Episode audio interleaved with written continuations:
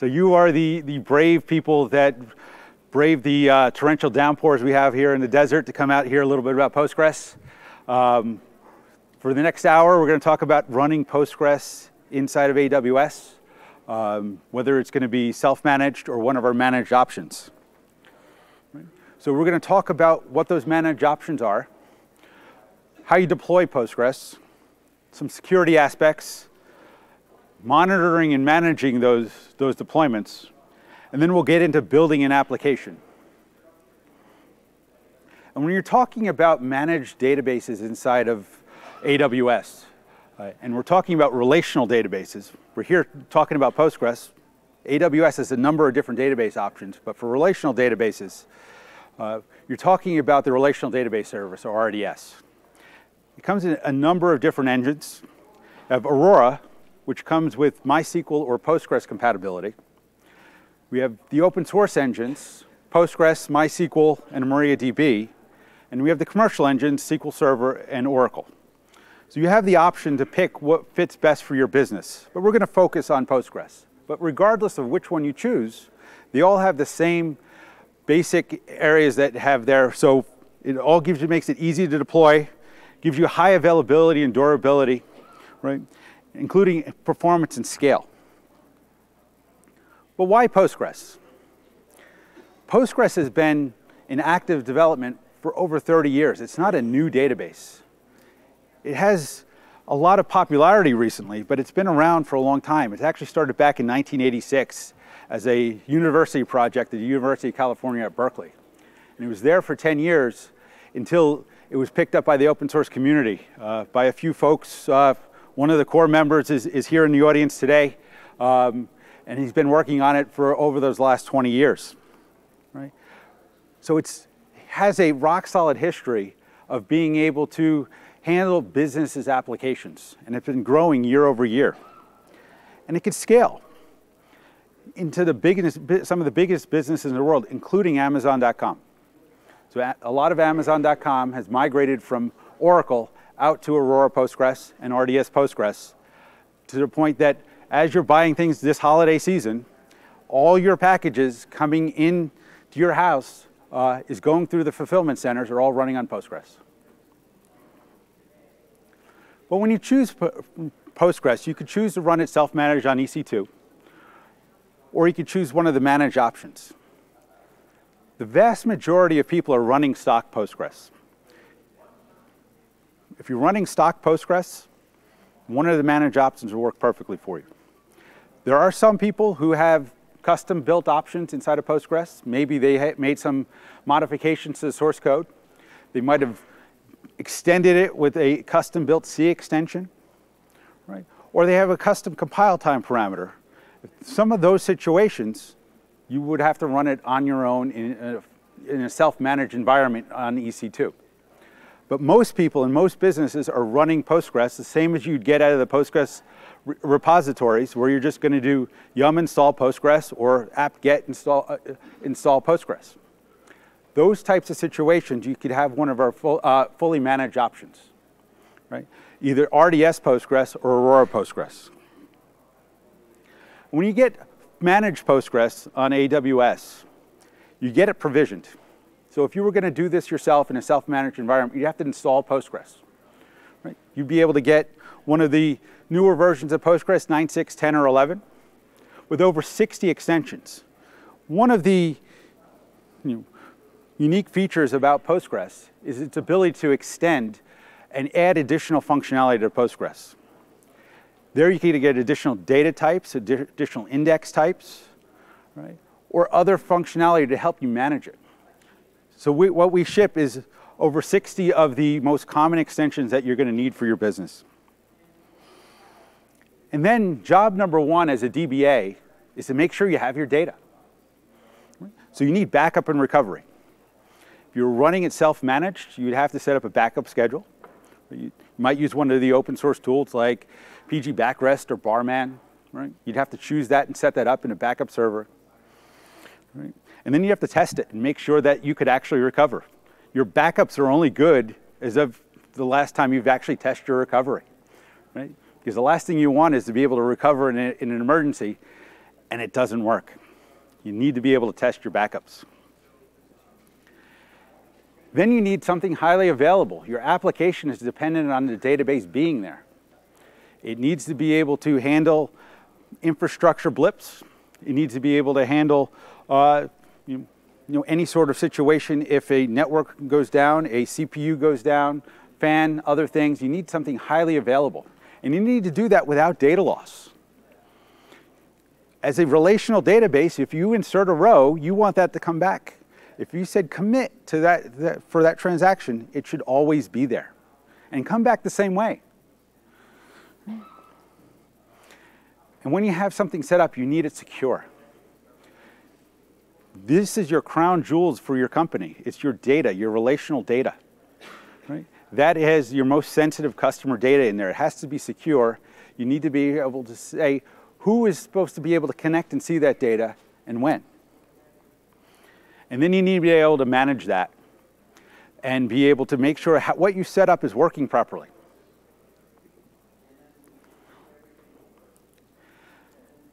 So the first one we're going to talk about is RDS Postgres. RDS Postgres has been around over six years. So it has some of the older versions of Postgres, going back to 9.4 through 11. And the the most recent version of Postgres, Postgres 12, which was released by the community back in early October, is available in preview now. So if you want to test some of the new features, and we'll go into a couple of the new features later in the talk, uh, you're able to try them and play with them now. And then there's Aurora Postgres.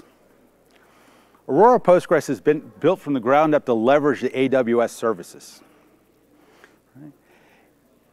instead of writing things out to a local EBS volume, what we've done is created a, a, a, storage layer that's aware of the Postgres transaction log format. And what that lets us do is be able to offload a lot of the things a relational database does into the storage layer and be able to scale that. And when you're writing to it, what we do is we write a four or six quorum across three availability zones. So when you insert a row into a, a table, it would be inserted six times into, into six storage nodes across three availability zones, waiting for four of, that, four of those they acknowledge back before it returns back to your client. And pushing all that down into the storage nodes, that allows us to get two to three X better throughput on certain workloads. It also gives us high, higher durability by allowing us to have things across three availability zones. So your database could tolerate losing an entire availability zone and still be working. And another deployment option for Aurora is serverless. Serverless takes away the, the need to guess of what instance sizes you need. It allows it to scale up and down. So if you have a very var variable workload, it allows you to scale up the instance sizes as you need more resources. And then when everybody goes home at the end of the day and you're not using that database, it'll scale down and pause itself down to zero. Right? And then when the first person comes back in in the morning and starts accessing the database, it'll spin back up again and you start being able to access your database. Also available in Aurora Serverless is the data API. So this allows you to connect to your database from things like Lambda functions without creating a database connection. You connect, you access your database through a REST API. So you don't have to create a JDBC driver, or uh, a JDBC connection through the JDBC driver or no JDBC connection. You could do it through a REST API. So when you're choosing what type of managed service you're going to use, you may want to be in close lockstep with the community, which is RDS Postgres and you may have smaller instance sizes, right? right. You may need that uh, higher throughput of, uh, of Aurora or that higher durability guarantees across three availability zones. Or you have a very variable workload where you can take advantage of serverless, or you want to leverage the data API. But we're going to focus on RDS Postgres. So when you choose RDS Postgres, the first thing you're going to be first thing you're going to have to decide is what instance size you want. You're not locked in, in, stone when you choose an instance size. You could change that over the course of time as your, your needs grow Uh, you could scale up and down as you need to. But you may have uh, a small database um, where you, something in a T-series would work fine for you. Or you might have something where you have a general purpose need, where it's just a, a workhorse database. Uh, something in the M family would work uh, perfectly well.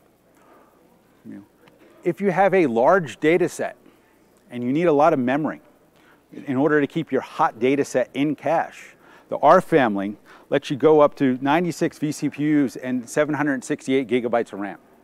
Allows it to go uh, extremely large instance sizes. But databases are all about I.O.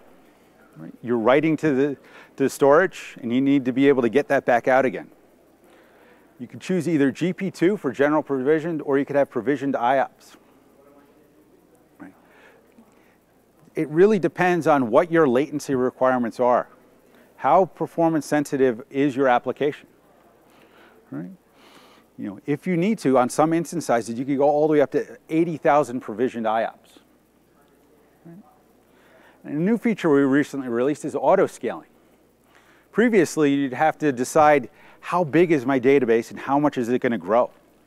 You'd have to guess how big is my database going to be a year from now and pre-provision that so you're not getting something in the middle of your business day in order to be able to get an alert and be able to scale out your storage. Auto scale allows you to check different conditions and automatically grow that as your database grows. And then when you're setting up your, your database instance, you need to make a decision whether or not it's a production database or dev test. If you say it's a production database, we're by default going to check the box to set it up for multi-AZ. And multi-AZ gives you high availability. When we, we do that, we'll set up a standby instance on a second, uh, on a, a second availability zone. And then we'll set up synchronous replication from that primary to the standby. So there's no data loss. In the event that something goes down, the primary goes away, that standby is going to be promoted to the new primary with all your data in there that was committed. Right? And a new standby will be created, and that synchronous replication will, will go back in the other direction. And then your applications will reconnect. It'll check DNS to find out where, where I'm connecting, and it'll it'll automatically be propagated to DNS that your, your host has changed. And your applications will reconnect to the primary. All automatic for you. And building off of that is backups. Backups are hugely important. Right? By default, we're going to set up backups if you enable you want backups for seven days retention. Make it longer. Make it 14 or 21 days. The number of times that I've seen run into issues and said, I want to see what the database was two weeks ago uh, when I made that change and just confirm what I thought is right, and I want to be able to do that, saved me a number of times. Keep those longer backup windows. Seven days, you don't always catch everything. But what we do when you have multi-AZ set up, we'll take a snapshot during your backup window off the standby instance. If you don't have multi-AZ set up, we'll take it off the primary but in order to get a consistent backup, we'll temporarily pause that writes that volume in order to give you a consistent snapshot. You don't get that if you have multi-AZ set up. What we'll then do is also capture the transaction logs. So Postgres, as it's writing to the database, it'll write to the, the WAL log, the write ahead log. Right? So everything that's written to the database is written there. And every five minutes or as those logs are filled up, they're pushed out to S3. And what that'll do is give you point in time recovery up to five minute windows. So in the event something goes down at 10 a.m. and your backups were at mid, uh, midnight, it will roll forward to 10 a.m. So when you have something provisioned, you need to secure it. And when you're talking about security, there's multiple different layers you have to go through uh, for databases. One is around encryption. You need encryption for in transit over SSL and at rest using KMS. Turn on KMS encryption for your databases. Right? So this way you don't have to get that requirement later and worry about encrypting things later. It's just a checkbox when you're doing it through the console. Turn it on.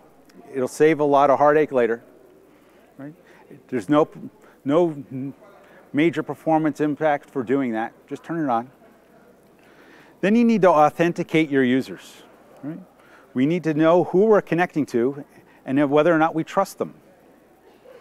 Right? And then we need to audit them. Right? We need to trust those users, but we also verify that they're doing what we expect them to be doing. So when we're talking about network encryption, we're using SSL. By default, RDS instances have SSL enabled. So if you have SSL turned on on your client, and the SSL libraries are there, Postgres will use SSL when it's talking to the server. But to ensure that that happens, there's a, a parameter in your parameter groups, RDS force SSL. If you turn that on, the server will reject any connections that are not using SSL. Turn that on. And then it's up to the client to request what type of uh, SSL, how deep is it going to go into verifying that SSL connection. So there's a parameter in your connection string called SSL mode. Set it to SSL mode to require. By default, Postgres says prefer. Right? That means try to use SSL connections, but if it's not available on the server, just do it over clear text. We want on both sides to guarantee that we're going to use SSL. We don't want to connect if they're not using SSL. So set that to require. And then when you connect to the database, there's a system view called pgstat SSL where you could see your SSL connections. There's a row in every there's a row in that view for every connection to the database. So here we can see we're connected to SSL and we're using TSL uh, version 1.2.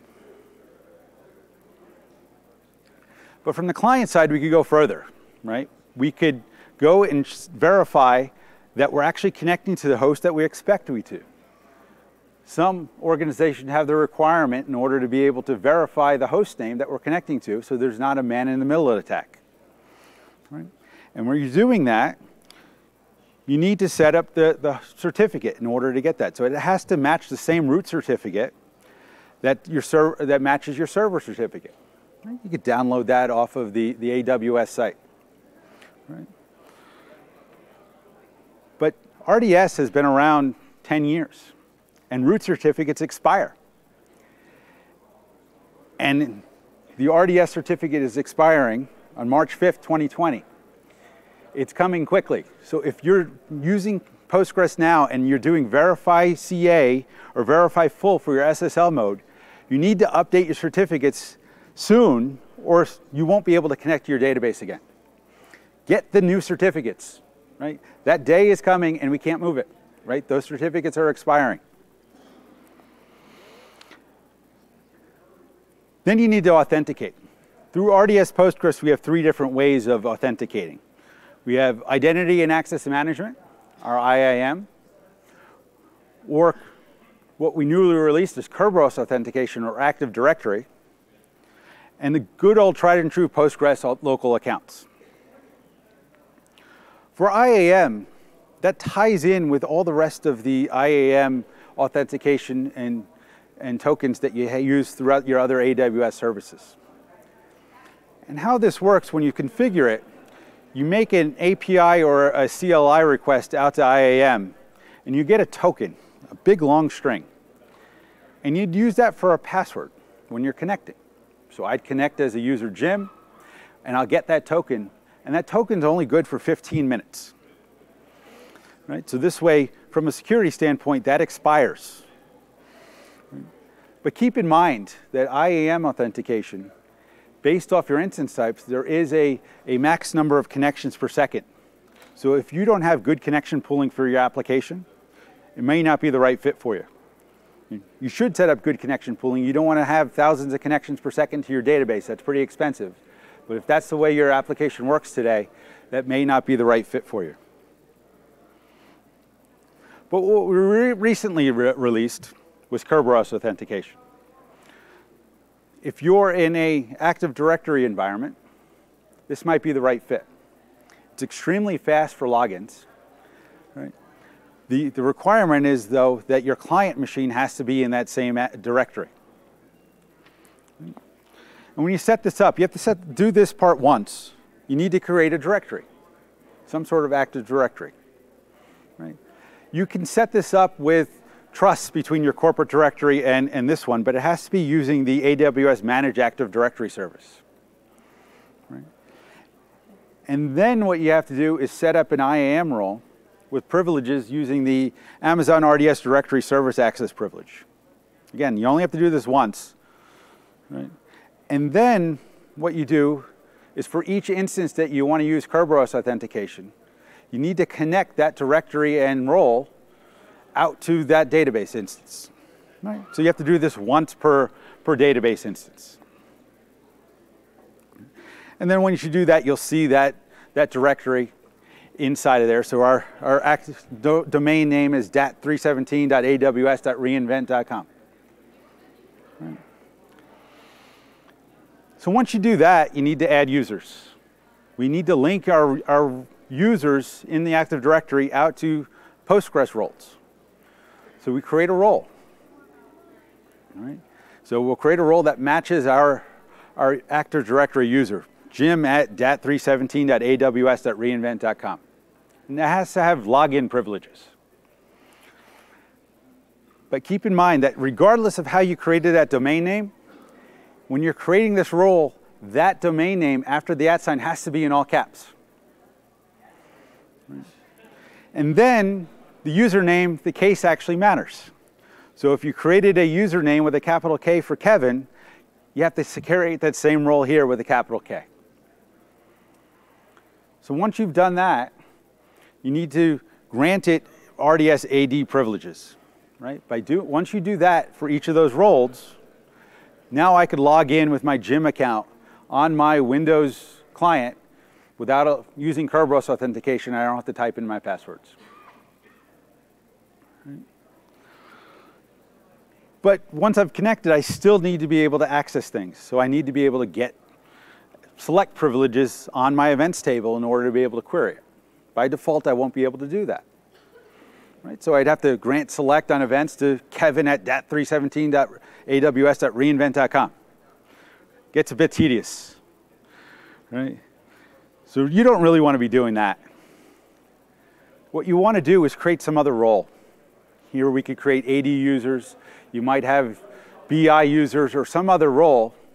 Grant select privileges to that role and then put those individual logins, those role users into that role.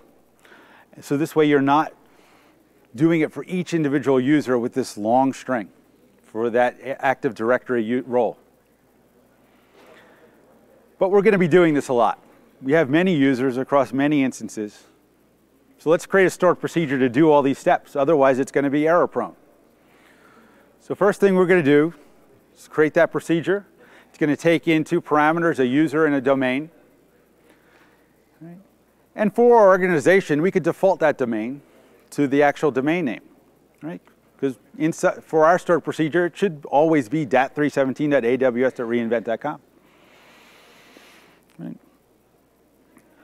We're then going to construct the, the full role name. So we're going to have vuser be the concatenation of puser the at sign, and the domain name. And we know it has to be uppercase, so let's just make sure it's uppercase here. Let's get rid of that error condition.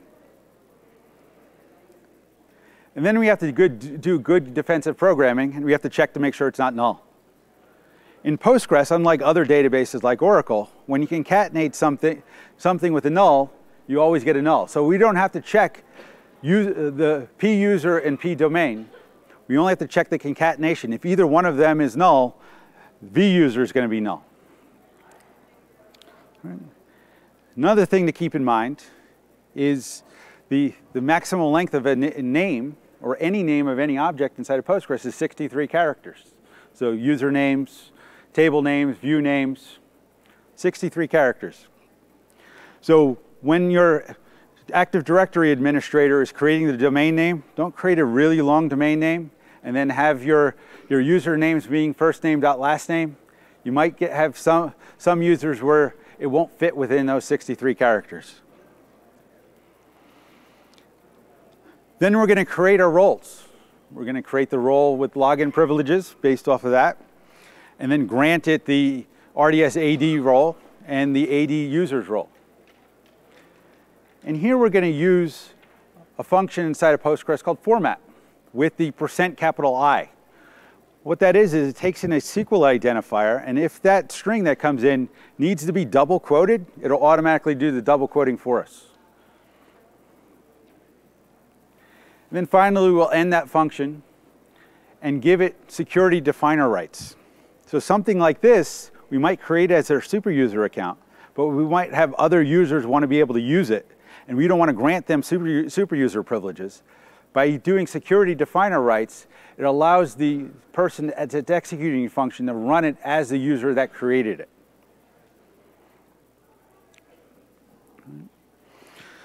But for most people, for most organizations, local authentication works just fine.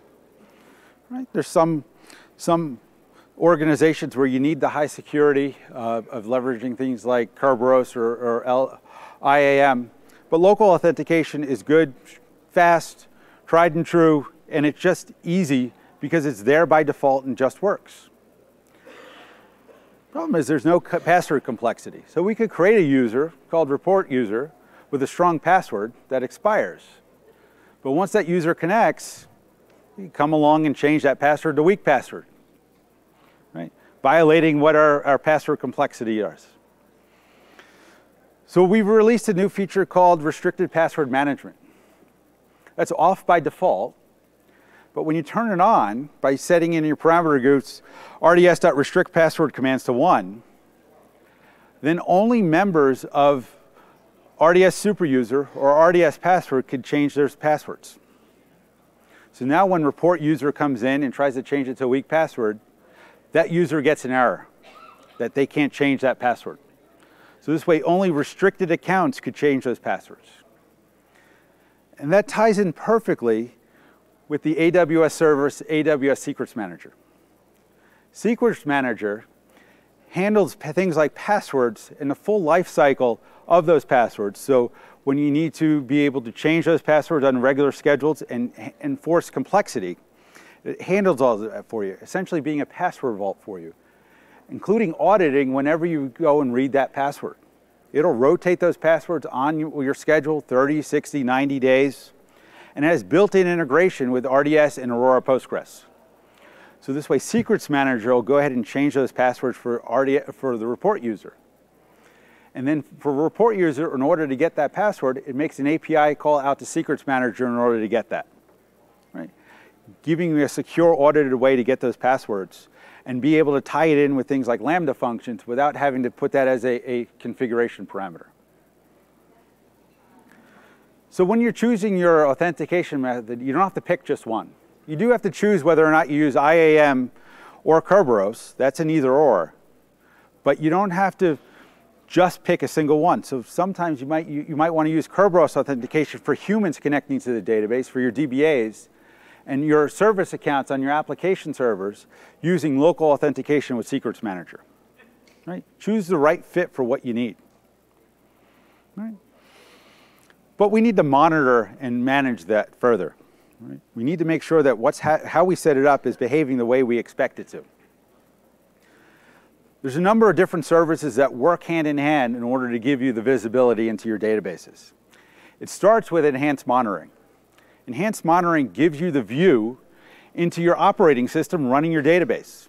So here you could see the CPU, the I.O., the memory, all the metrics that you'd expect if you're managing it yourself at the operating system level.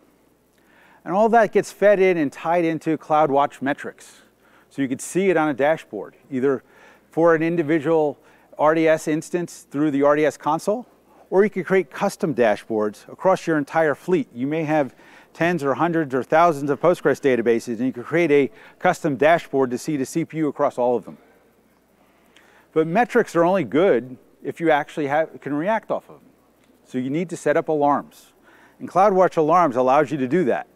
So if you see things like CPU consistently being over 80%, you might want to get an email. Or if you didn't set up the auto scale on your storage and you're down to one gigabyte of storage, you want to know right away in order to be able to allocate more storage before your database goes down. CloudWatch Alarms allows you to do that. But we don't always get a chance to be able to predict things when it's coming along with, with those metrics coming along. Lots of times what happens is as a DBA, a user will come over and said, I ran this report last Friday and it was slow. You know, first thing you say is, why didn't you tell me last Friday so I could go look? But, you know, they got busy, they didn't tell you, right? With Performance Insights, you could do that.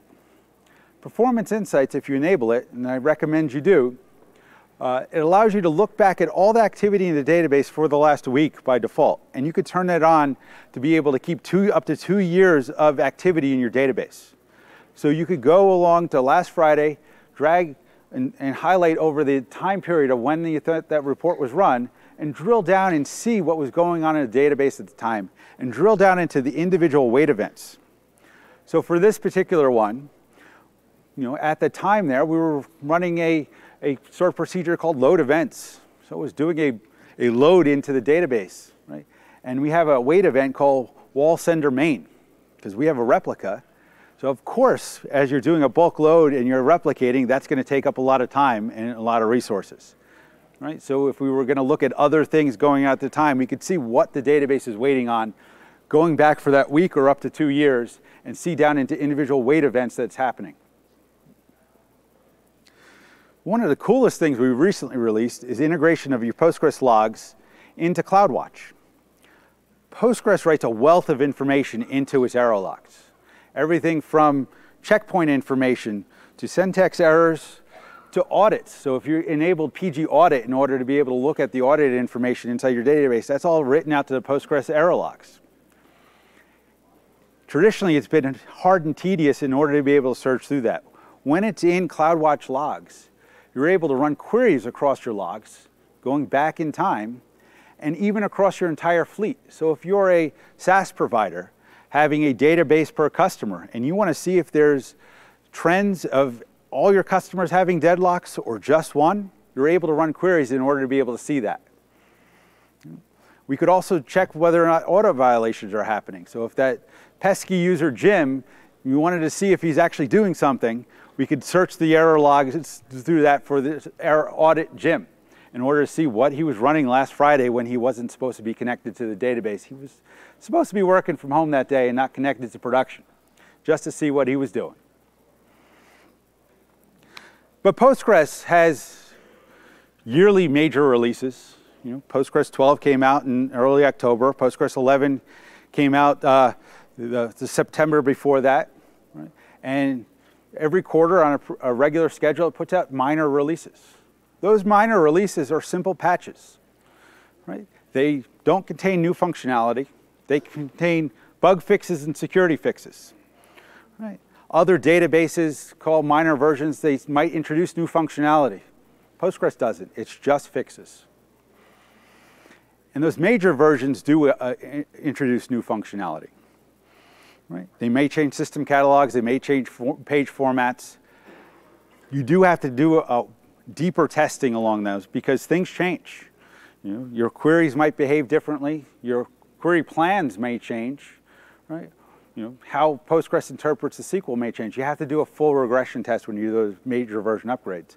But minor versions are just patches. So do them.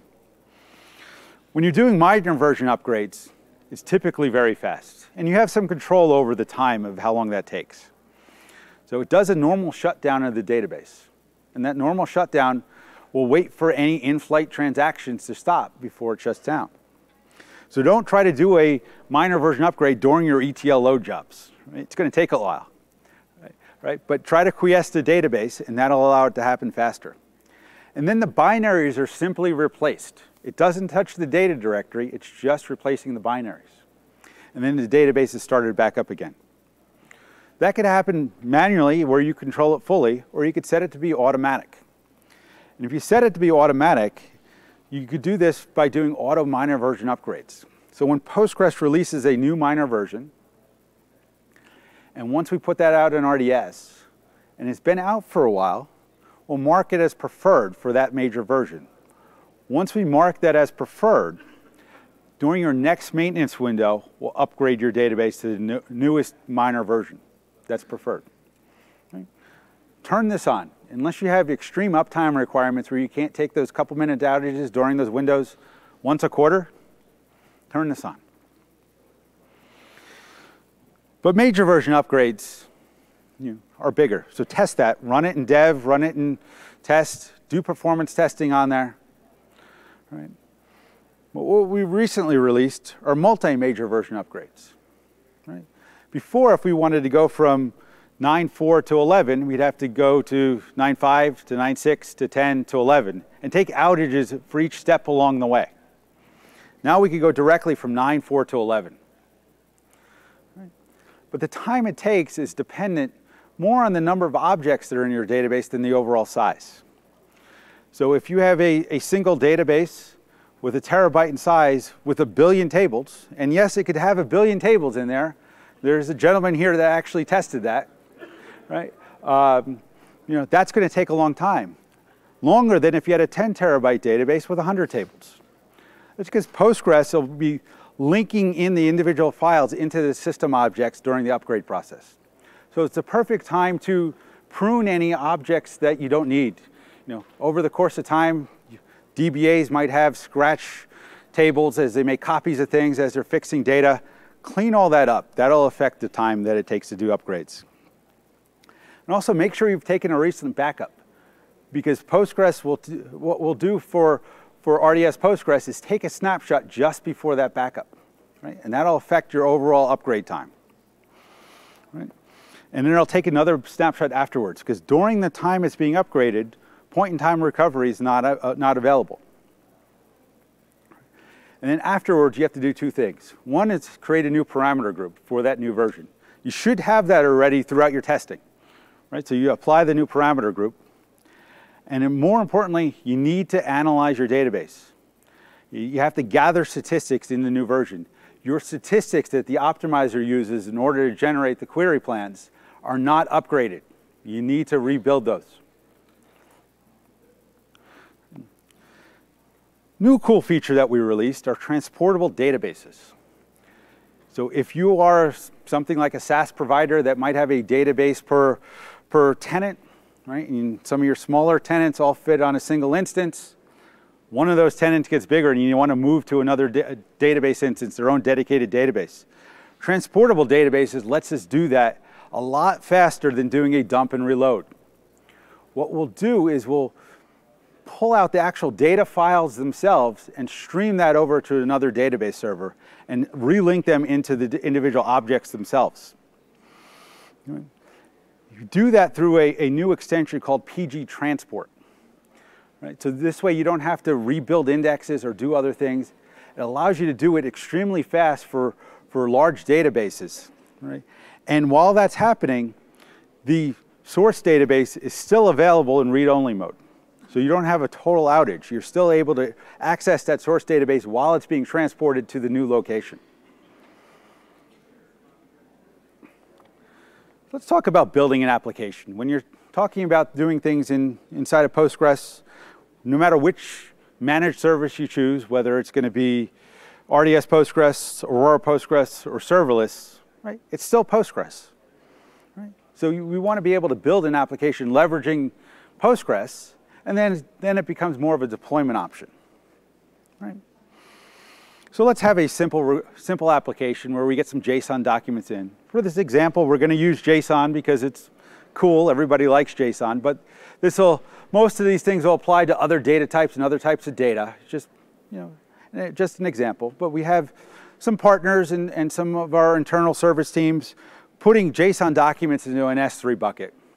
And then we need to be able to make that available for users to be able to run queries on it. So something that you could do is when a file ends up in an S3 bucket, it triggers a Lambda function, and that Lambda reads that file in and inserts it into Postgres, all happening automatically.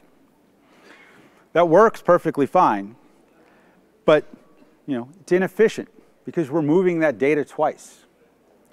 It'd be much better if after that file is hit S3, it's triggering a Lambda function, and that Lambda function tells Postgres that that file's there, and RDS Postgres will come and pull that file in directly so we don't have to move it twice. That's available now with S3 import. So if you had a, a uh, you know, on-premise system where you're used to dropping a file on a server and using the Postgres copy command in order to load it in directly, you can now do that with the S3, an S3 bucket and load it directly in. It's available for, through the aws_s3 extension. And it follows along the copy syntax of Postgres. Right? And that's, you're, you're able to secure access to those S3 buckets in one or two ways using IAM or through security credentials. So if you're setting it up for production, you want to use IAM. Right? First thing you have to do is create a, an IAM policy to give access to the S3 bucket. We'll then create an IAM role for RDS in order for the RDS instance to be able to uh, use IAM. And then we'll attach that role to that policy that we created. And then finally, we'll connect that role to the RDS instance. Right. Right.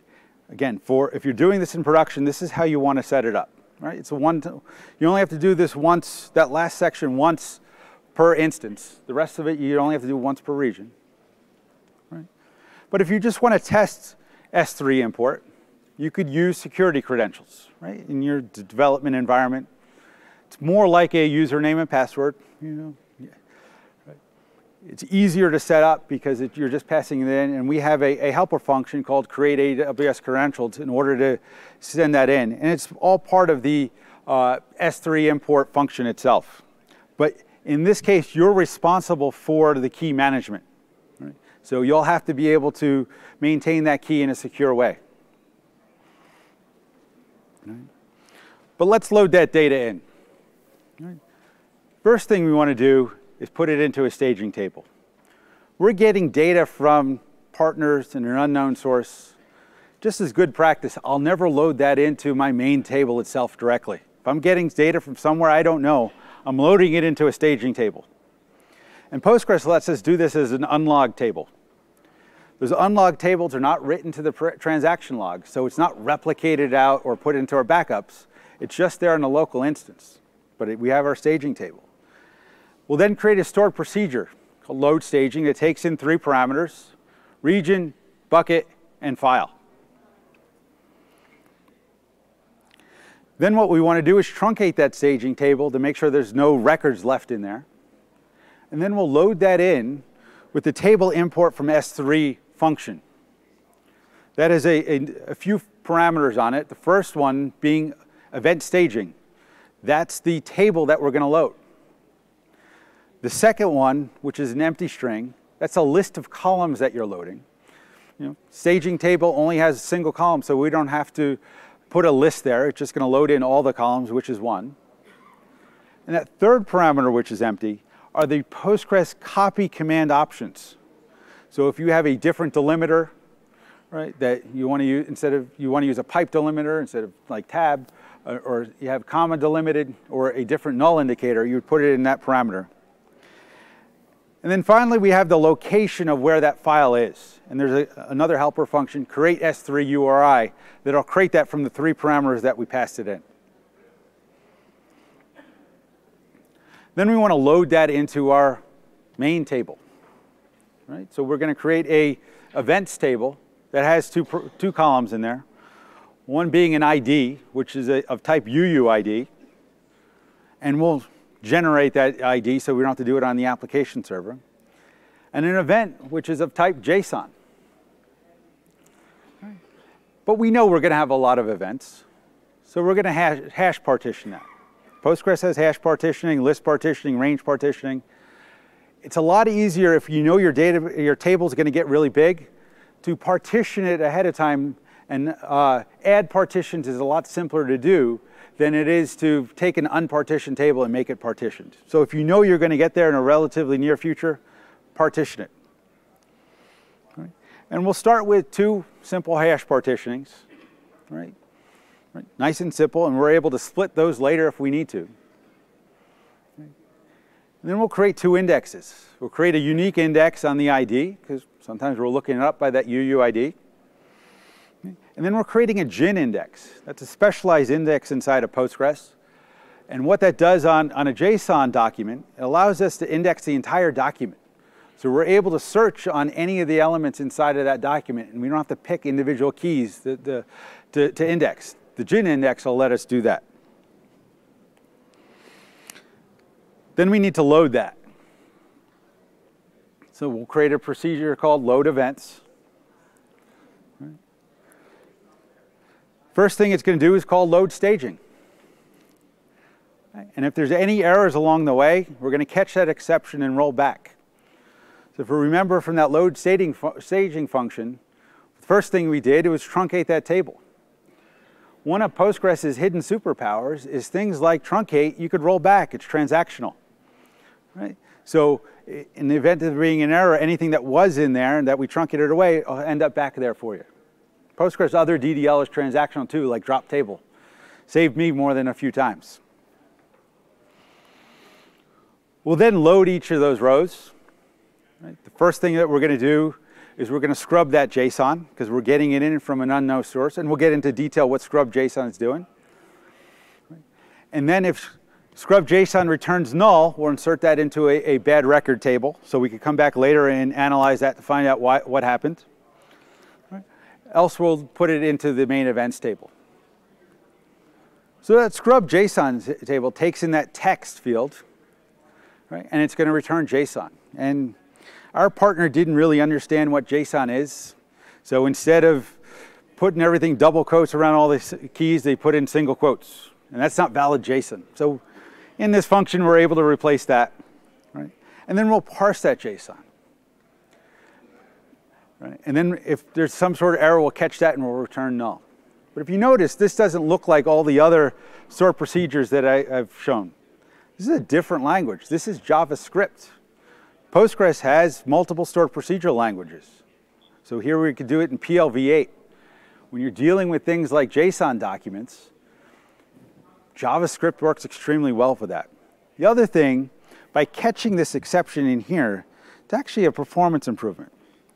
When you're doing exception handling inside of PL/pgSQL, it uses the Postgres engine, and it does its exception handling using sub-transactions right? or save points essentially under the covers. Those are very heavyweight operations. By doing the exception handling inside of the PLv8 uh, function, it's using the V8 engine in order to do that exception handling. Right?